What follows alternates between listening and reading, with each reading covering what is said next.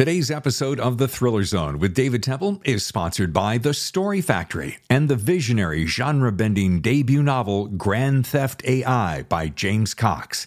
The Matrix meets Blade Runner. Grand Theft AI is available now for pre order from your favorite bookseller. Hello and welcome to The Thriller Zone. I'm your host, David Temple, and today I have a very special guest. And as I say to her as we begin the show, I say, very rarely do I get nervous, but I did with this gal. And I wonder why. I think because she's such an iconic figure in the author landscape. Who other than Faye Kellerman and her book, The Hunt? So, ladies and gentlemen, please welcome and please be patient with the sound of. Uh, we have a couple of sound issues that uh, were not fixable but I was so intrigued and so looking forward to speaking with Faye that we just barreled through. So be patient with the sound and be ready for some great insight from a prolific talent, the one and only Faye Kellerman, right here on the Thriller Zone. What an honor to meet you. Uh, thank you, David. It's very, I'm very glad to be on here. This, this is going to be fun. Yeah, I'll tell you, very rarely do I get uh, nervous having done this my whole life, but I, will have to say I had a little bit of butterflies. I'm like, it's Faye Kellerman, for God's sakes. well, we're going to talk about, we're going to jump right into the hunt in just a couple minutes, but I always like to get to know my author's face. So if we can just chat a little bit, that would be spectacular. I know we've got about an hour or in change, a little less. Yeah.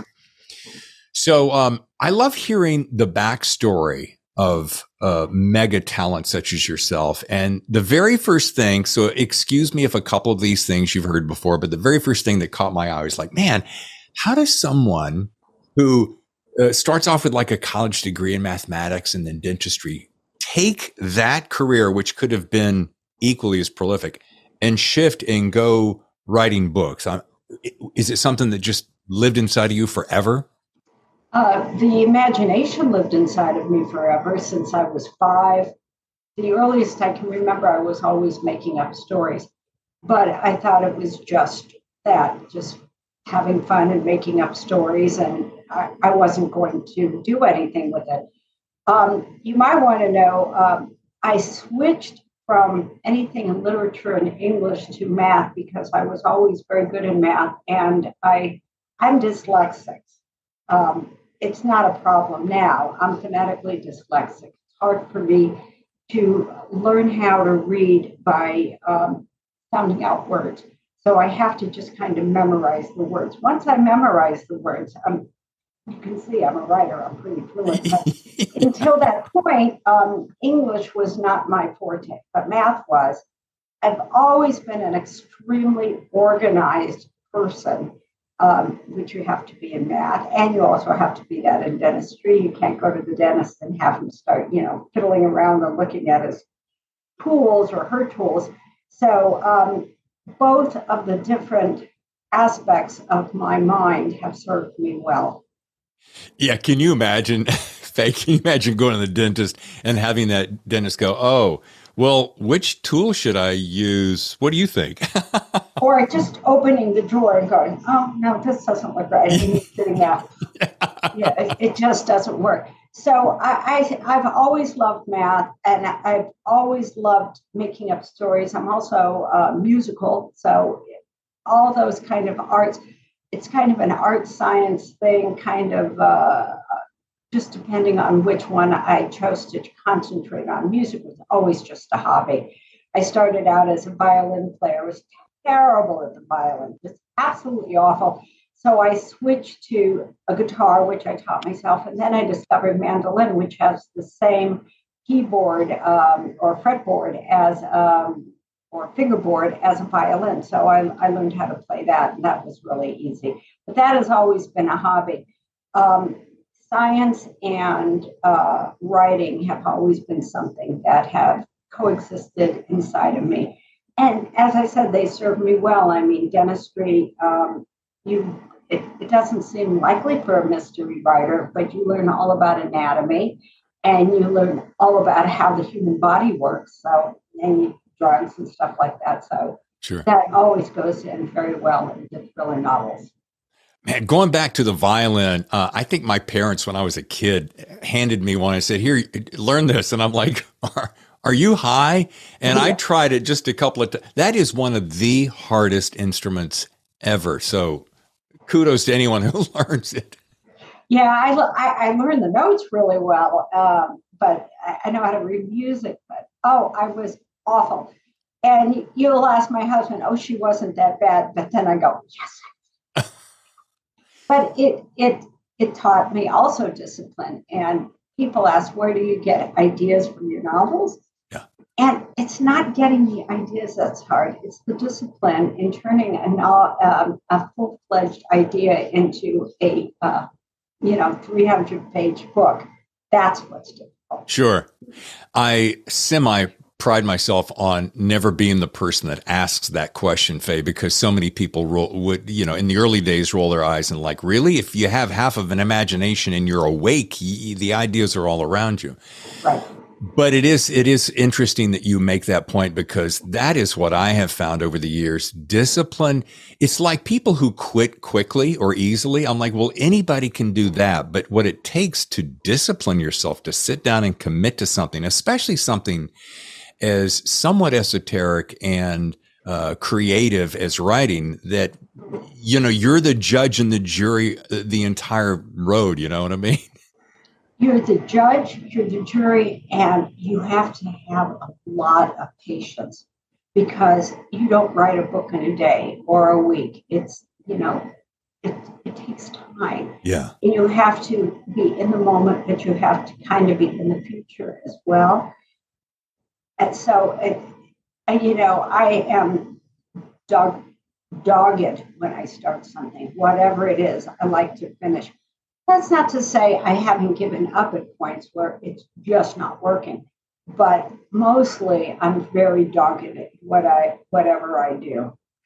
Well, uh, my that brings up my next point. I mean, 22 years ago this summer, if my math serves me, that you started uh, Peter Decker and uh, uh, Rena, uh, Rina Lazarus. So I'm thinking to myself, 22 years, if you were to tell someone today, oh, uh, you know, plan on spending maybe a decade before you can really start being super confident or you know there's that 10,000 hour rule that 10 year rule in Hollywood. Actually the ritual bath which was the first Peter and book came out in I hate to say this 1986 because it gives my age away. So I've been writing this series for 35 years Whoa, my see see this is why I should have turned to you for the math because I've always been bad at it. Uh, no, I started in the Ritual Bath was published in 1986. Um, you know, I started actually writing. I mean, we can talk about this a little bit during the interview. Um, earlier than that, um, Jonathan, of course, was a big influence on me, and I saw him writing, and he was very encouraging. So, like every writer, your first novel is never your first novel. In your first novel, you never know what your first novel is. Sure. Oh, inside scoop. We are inside the interview right now. oh, okay. yeah, good. yeah. So your first novel, uh, like I said, you never know what your first published novel is. So when I was writing The Ritual Bath, I I started out with Rina, this religious Jewish widow, but I didn't want her solving this, the crime. So I brought a detective in and I made him divorced. And uh, then I had two single people, so I throw it threw in a romance and threw in a lot of history and um, what it was to uh, culture and religion, hoping to get somebody's attention. So that's what you do with first novel. You put a lot of it in, hoping that some editor will go, well, this is interesting. This may not be so interesting, but this is really interesting and it caught, thank God. And, and it wasn't written as a big novel, my first novel. I think they published uh, 1,700 hardcovers, which is not a lot of hardcovers. And I think it, it wound up with about a thousand books being sold. But it had a new life in paperback. which was what they did. And way back when in 1986, even if you weren't the smash success that everybody wants, they had patience with you. So if they had patience with me, I was going to have patience with myself. And they invited me for not a lot of money at all to try a second book.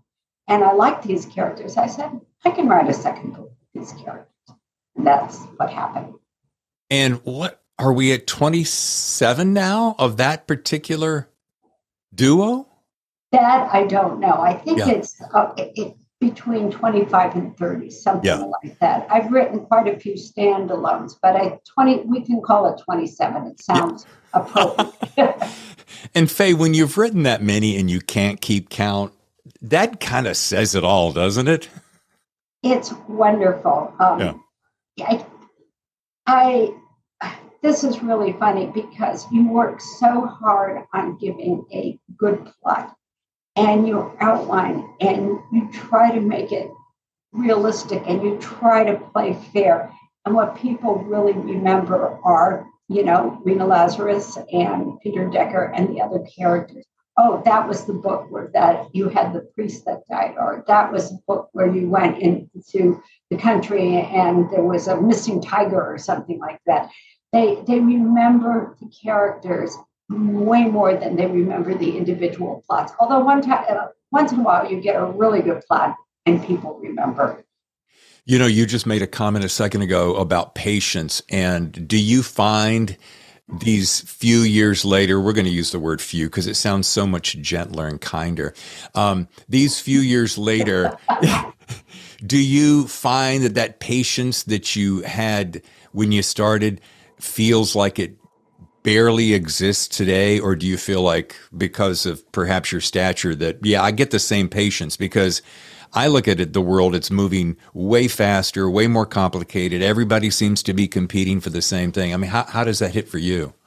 Um, i'm uh, a much more patient person and luckily the uh, publishing industry is a much slower run industry. And as I said, back when they had a lot more patience for you. The one thing with all these conglomerations, you know, all these mergers, there used to be maybe 25 independent publishers. Now there's basically seven big ones or five big ones, and they're, they're still going. It's harder and harder for a young novelist to get into the industry per se. On the other hand, there's a lot more outlets and smaller things on the internet. So it's just one half a dozen of the other. Uh, writing a book, it, it takes a lot of time and a lot of thought. It's not like writing a script. It's not like uh, things that you, uh, your other entertainment dollar goes towards, like uh, cable TV, not even movies anymore. It used to be going to a movie was an event.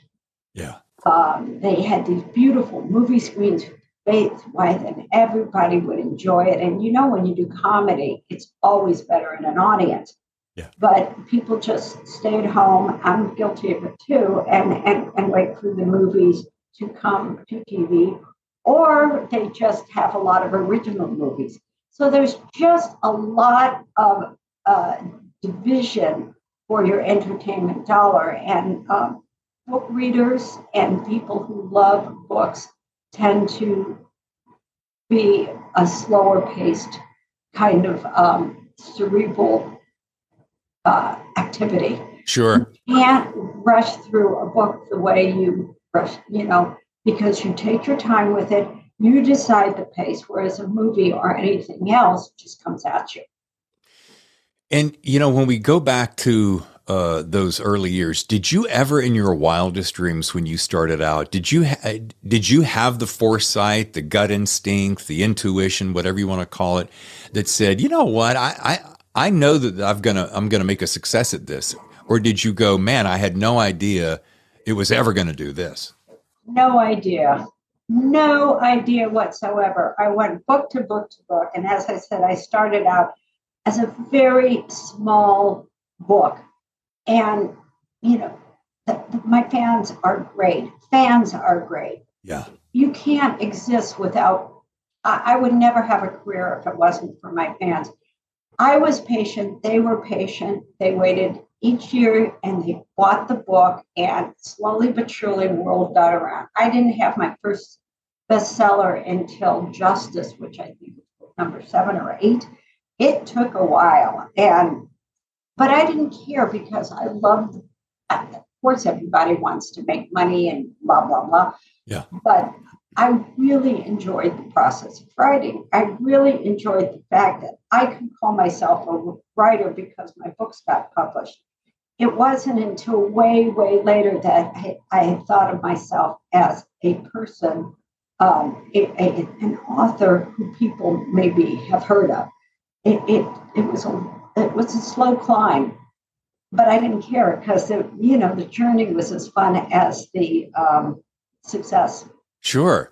Well, and, and that's the, uh, in my opinion, the sign of a true artist. When you're really enjoying the journey, and I've always found this true in pretty much every aspect of life. If you're really in the flow and in the joy of it, goodness will always come. It's I, I think it's sometimes when you fight against it or worry about it or neurose that you won't make the money or the people won't like you, that almost queers the deal or you know uh, gets funks up the mojo and just gets in your way. Whereas if you're just like, okay, I love doing this, and you stay centered in that, don't you agree?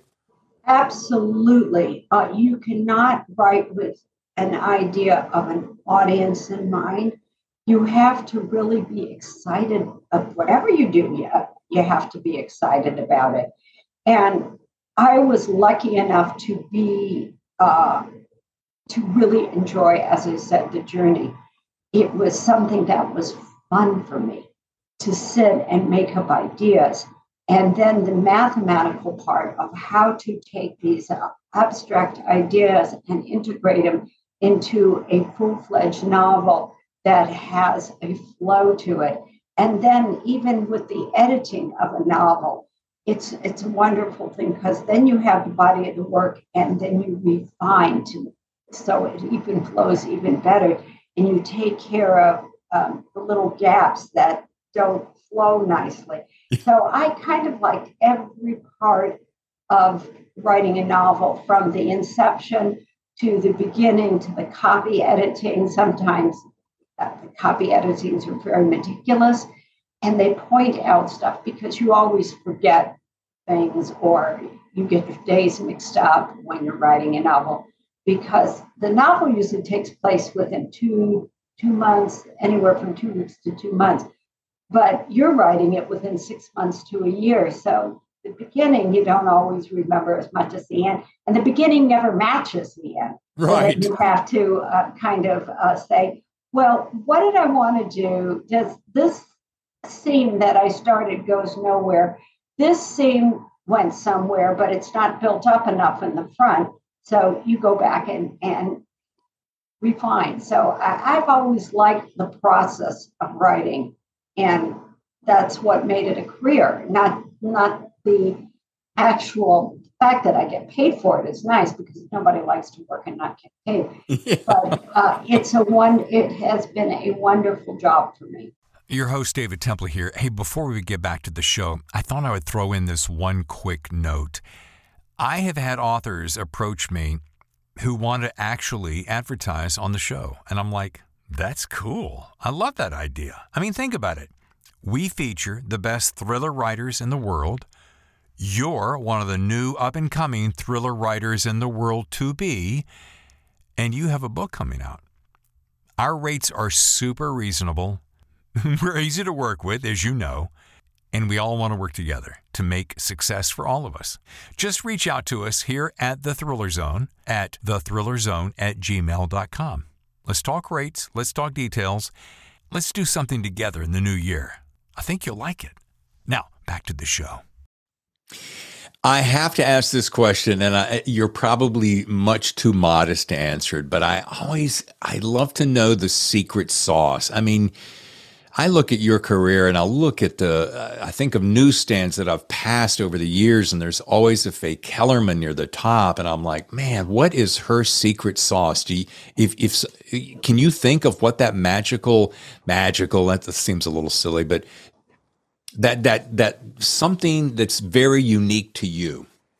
Well, we all have voices, okay? What you have to do when you are a writer is find your unique voice. And that takes a while. That takes a while. That's why a, a, a first published book is never, is usually not the first book you've ever read, written, because it takes a while to find the communication between author and reader that the reader picks up a book and says, oh, yes, this seems like Faye Kellerman's voice. This seems like Peter Decker is talking. Rina Lazarus is talking to me. Um, I don't have a magic bullet. What I found that my fans have come back is they like Peter and Rina. They find them very relatable. They find, yes, they love the plots, and I worked, as I said, I worked really hard on, on doing a thriller plot. But they love the characters, the way they talk to each other, the way they talk to everybody else and uh, their family life. Peter and Rina have, um, you know, they started out as two individuals. He had one child, she had two child, uh, two children. Since then, they had their own child, so they had a blended family, four ch- children, and then they had a then they took in a foster child. So they had five kids. There, um, uh, there's a lot of uh, diversity within their own family. Um, Decker's daughter married an Ethiopian Jew. Uh, you know, somebody else married this person. So they have a big family. And I think people like that. They like the different characters. And it was good for me because I could pull this character in or pull that character in whenever I felt like it and um, do something with them. Sure. With Decker's daughter, a couple, of the latest one it involves their stepson his biological parents. So, you know, it was it was a fun thing to do. You know, and speaking of family, I don't know, uh, I, I can't think of a whole lot of authors who have so much family, uh, so much writing in the family. I mean, your husband, Jonathan, uh, I think your daughter, Eliza, has written, uh, mm-hmm. your son, Jesse's written. Mm-hmm. That leaves two more children. Are they involved in writing or creative process at all? Um, John uh, was trained as a PhD psychologist. Yeah. And we are both writers. So uh, Jesse, who's the oldest, is uh, a novelist, and my daughter Eliza. Um, I wrote a novel with her, and she's still writing novels. So, uh, and she's very talented. The two middle ones are PhD psychologists. So, uh, you know, we have the psychology aspect, and then we have the writing aspect. All my kids um, can write because um, when I read their uh, PhD dissertations, it was really simple and really, really well written. It, it was complicated subjects, but if you paid attention, you could really understand what they were saying. So I, I'm very, um, I admire my children very much, and I think they've done what they wanted to do, and that's great. Yeah. Boy, I would love to be a fly on the wall at, say, like a Thanksgiving uh, or holiday dinner and hear the uh, the brain trust, the brain power in that room, and that would be fascinating to me. Um, they're all married. And what's really wonderful about my kids and their spouses is they have a sense of humor. And I just sit back and laugh. There's a lot of laughter going on. And um, there's a 14 year old difference between my eldest son, Jesse, and, and Eliza, the youngest, the, the two writers. But everybody gets along. You know, I wouldn't want to cram them all in a little cabin for six months. We'd probably wind up eating each other. But for, for, the holidays and everything like that, um, all the they all have children, so they all it, it's it's a big family affair. And I try to instill that in my characters of Peter and Rina. And like I said, I think my fans just can relate. Um, they're they're just they're just folk yeah. And they say things and they have issues and people have they still do laundry has to be done and and people have to do homework and all that kind of stuff as they were growing up and they've since grown. So that's another thing I think they like. They like to see the progression of what happens with the family as well sure. as the plot.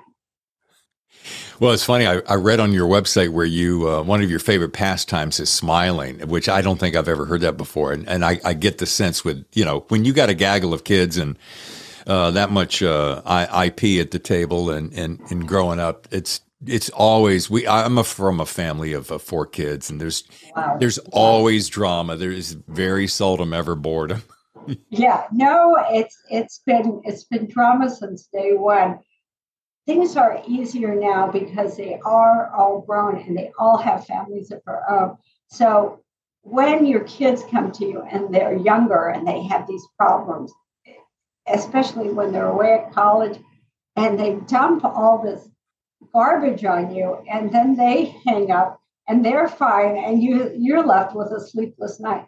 So i finally learned at, at the advanced age that i am to listen to it to be sympathetic but when the phone hangs up that's it. I, am I'm, I'm somewhere else. Um, and usually it's just john and i in in the family house and uh, it, it's it's quiet and we like it that way Yeah. we have a lot of, we also have a lot of pets we have a dog, we have turtles, we have fish, and we have birds, you know. So uh, there's always something to take care of. And it, it's fun to nurture pets because they don't have any issues. they don't come back with issues with you. So Yeah, and right. rarely talk back, right? rarely, rarely. And if they do, I don't understand them anyway. right. Why try. Yeah. Well, let's get to the the book, The Hunt. Now, first of all, I'm anybody who knows me knows I'm a cover lover, and I love your cover. Thank Uh, you. Yeah, that's awesome. Reminds me of the English maze gardens of wherever, but man, that's good. And um, so I want to say this. So Detective Decker, wife Ruth, they're uh, in LA. Now, I don't want to go too deep because I just want to simply say they're investigating the kidnapping. And what do you think your Faye fans will love most about the book? Let's say that. That way we can save all the juice for the inside. Um, I real this was always the book that I, I. It's not that I finished the series, but I am taking a hiatus, and this was the book that I wanted to take the hiatus with. I had this in my mind forever and ever because um, uh, Gabe Whitman's uh, biological parents, uh, Chris Donatti and uh, Teresa McLaughlin, have been fan favorites for a while since they were first um, introduced in Justice. And I've weaved them into uh, Decker and Rina's life for a long time. So the book has to do with missing people. And the first one is um, kind of a, a holdover from Lost Boys, which is my previous novel, where it involved uh, literally lost boys, but the long arc story was a developmentally disabled uh, man who disappeared and what happened around him. So that gets resolved in the hunt. So Peter's looking into what happened to him. It starts out with a body in the forest. Who is this body? Is it developmentally disabled man? Does it have something to do with the case? Because it all takes place in the same area as the Lost Boys did. The um, first like six or seven chapters have to do uh, with something totally different. Uh, a boy has been kidnapped. Um, it's uh, Gabe uh, Whitman's uh, half brother. His, his mother and his half sister uh, managed to escape, but not without her, his mother getting beaten very, very badly to the point where she's, you know, she's almost dead. And he is 3,000 miles away in New York. She is in Los Angeles. Uh, he has no one to call. She refuses to call the police because there's implications that she took the children illegally. And so he calls his uh, father, which is her former husband, and he comes in and kind of rescues you. So they start this very bizarre relationship. And it was very fun for me to do because Decker and Rina have always had a very functional uh, working relationship. They care about each other, they love each other, they listen to each other. It's the kind of marriage that you know you would want. It's not like they're not without their problems, but they're mature adults and they manage to um, go through life uh, being a partnership.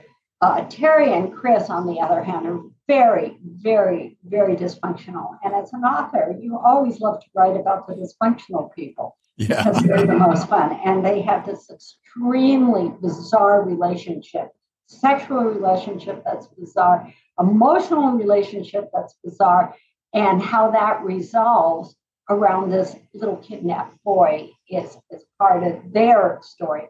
And then, of course, because I have two disparate stories, you have to bring them together. And yeah. I, I'm hoping I did that well at the very end. You did. And here's my question. So you're you're talking about taking a hiatus. Now, are you going off the reservation, so to speak, and doing something completely different, or are you simply taking a hiatus? I am really taking a sabbatical for a while. It's not that I don't have ideas, I do, but I need to recharge my battery and I need to recharge my uh, characters in a way. Um, whether I'll come back with something, I don't know, but it has to be something really special. Um, although they still talk to me, you know, your characters talk to you. They, Oh, they yeah. really are live people, Peter and Rina. And they said, well, you started and you put us um, in different situations at the very end of this book, but we can do something with this. You know, just just be open-minded, Faith. Talk to me. And I said, okay, I'll be open-minded. You bring the ideas to me, Peter and Rina, and then I'll see what I can do with them. I love that.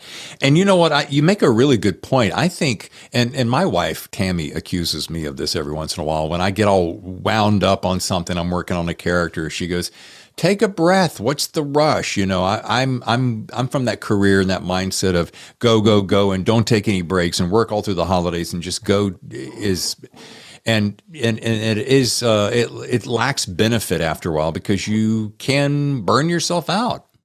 You do. Um, luckily, I'm a traditional Jew. And even if I didn't want to take a break, I have set things where I have to take a break. Every week, uh, Saturday, which is our Sabbath, I don't work on that that day. Um, then they have the uh, individual big holidays like um, you know the Jewish New Year's, Rosh Hashanah, and then Passover, and then there's two others in between that are lesser known but is equally important for Judaism. So I've been forced to take breaks, um, but it's very important to recharge the motor. It's very important. I love traveling. John travels, you know, we travel a lot, not a lot, but we've traveled over the years to many different places, and it's very nourishing Yeah. because it's a different environment. It's a, many times a different language, so you really your brain starts working. Uh, and in different environments and different cultures and everything, certain ideas. Oh, they do it this way. That's interesting. Maybe I'll bring that into this. Oh, he's an interesting character. Maybe I'll bring so each individual um, time where you do recharge really helps you in the long run. Yeah, I agree with you. And, and there is something magical uh, about just getting away and changing your environment. Just even if it's for a weekend, boy, I can see a, a mind shift happening. As we uh, get to kind of start winding down, I, I was thinking about you and I thought, what would be if if Faye could go back in time and talk to her uh, younger self what would she and I'm I'm saying this as though you're not sitting there I'm talking to you what would you say to your young, younger self? Like things to look out for or perhaps career advice? Um, I don't know if I'd give myself any career advice because everything was, certain things that didn't pan out the way I thought to happen for the best. But what I would tell myself and what I tell my children is I know it seems like a big deal.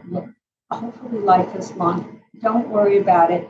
And, and don't globalize. I mean, try to see yourself out of this issue by doing a step by step approach rather than think, oh, this is terrible. And what if this happens? And what it may happen. The what if may happen, but you don't know if it's going to happen.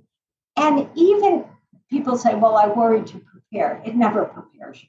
Never, ever, ever. It, it's, if the worst happens, it still hits you and you're still upset about it. So just kind of think in the moment. And that's good idea when you're writing because when you're right, you have to be in the moment. You have to be in the flow. That's all you have. You can't start thinking about, well, what happens if I don't resolve this? No, you're you're in that chapter right now. You're in the five pages right now. Just concentrate on that. And I think that's how Peter solves his crimes. He doesn't try to look at the end before going through the process. It's, it's all about the journey. And, and no doubt about it, you want a happy ending. Uh, you want a happy ending in life, you want a happy ending in, in, in things you want things to work out. But sometimes when they don't work out, it's okay too. You know, yeah.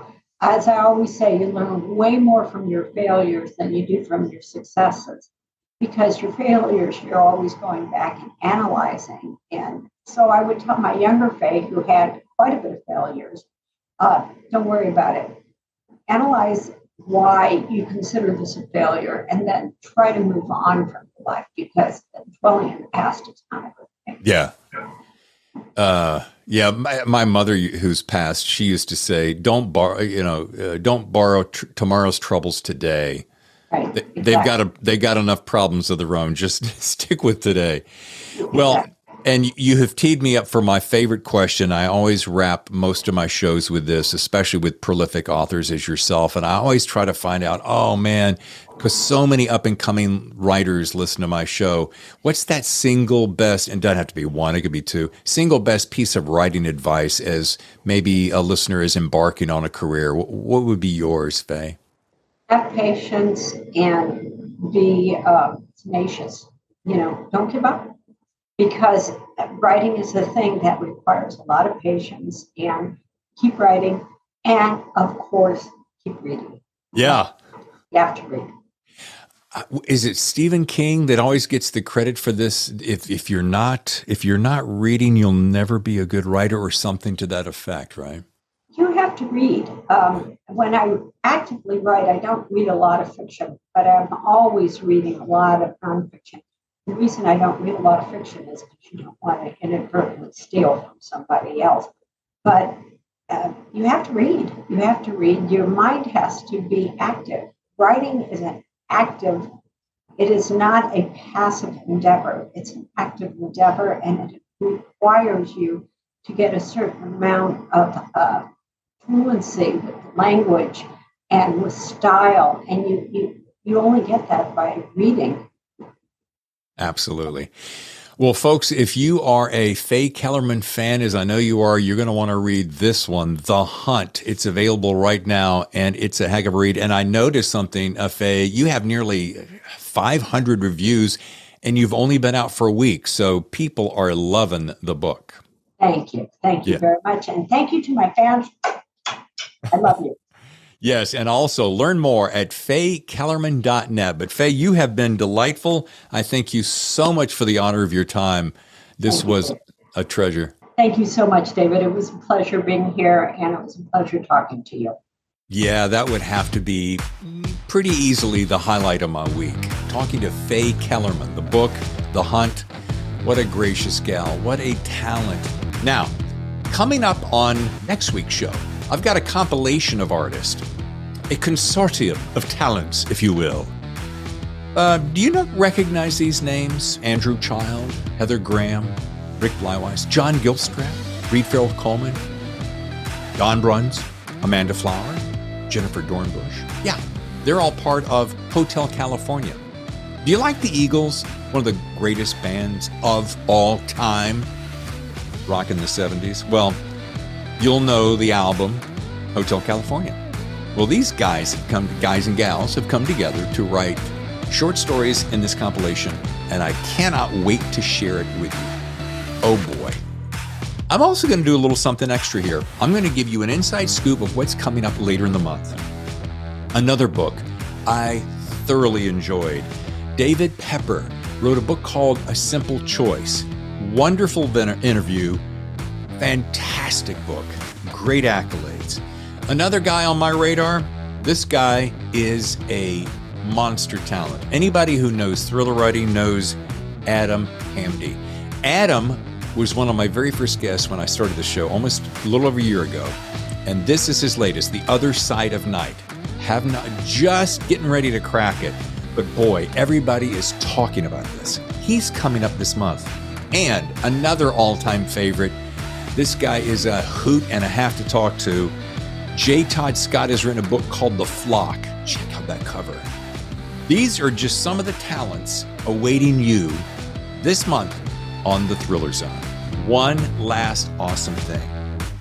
You've probably seen on our social media that we have something coming up this weekend, which is our top 10 summer reads. Now, it started out as top 10, but I have so many good ones that I had to move it to uh, Baker's Dozen. So it's going to be the top 13.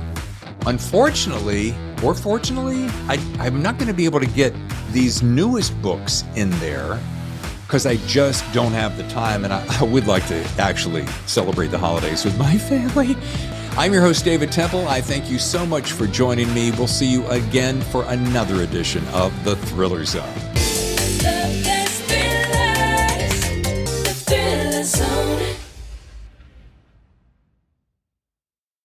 The Thriller Zone has been presented by The Story Factory and the visionary genre bending debut novel Grand Theft AI by James Cox. The Matrix meets Blade Runner. Grand Theft AI is available now for pre order from your favorite bookseller.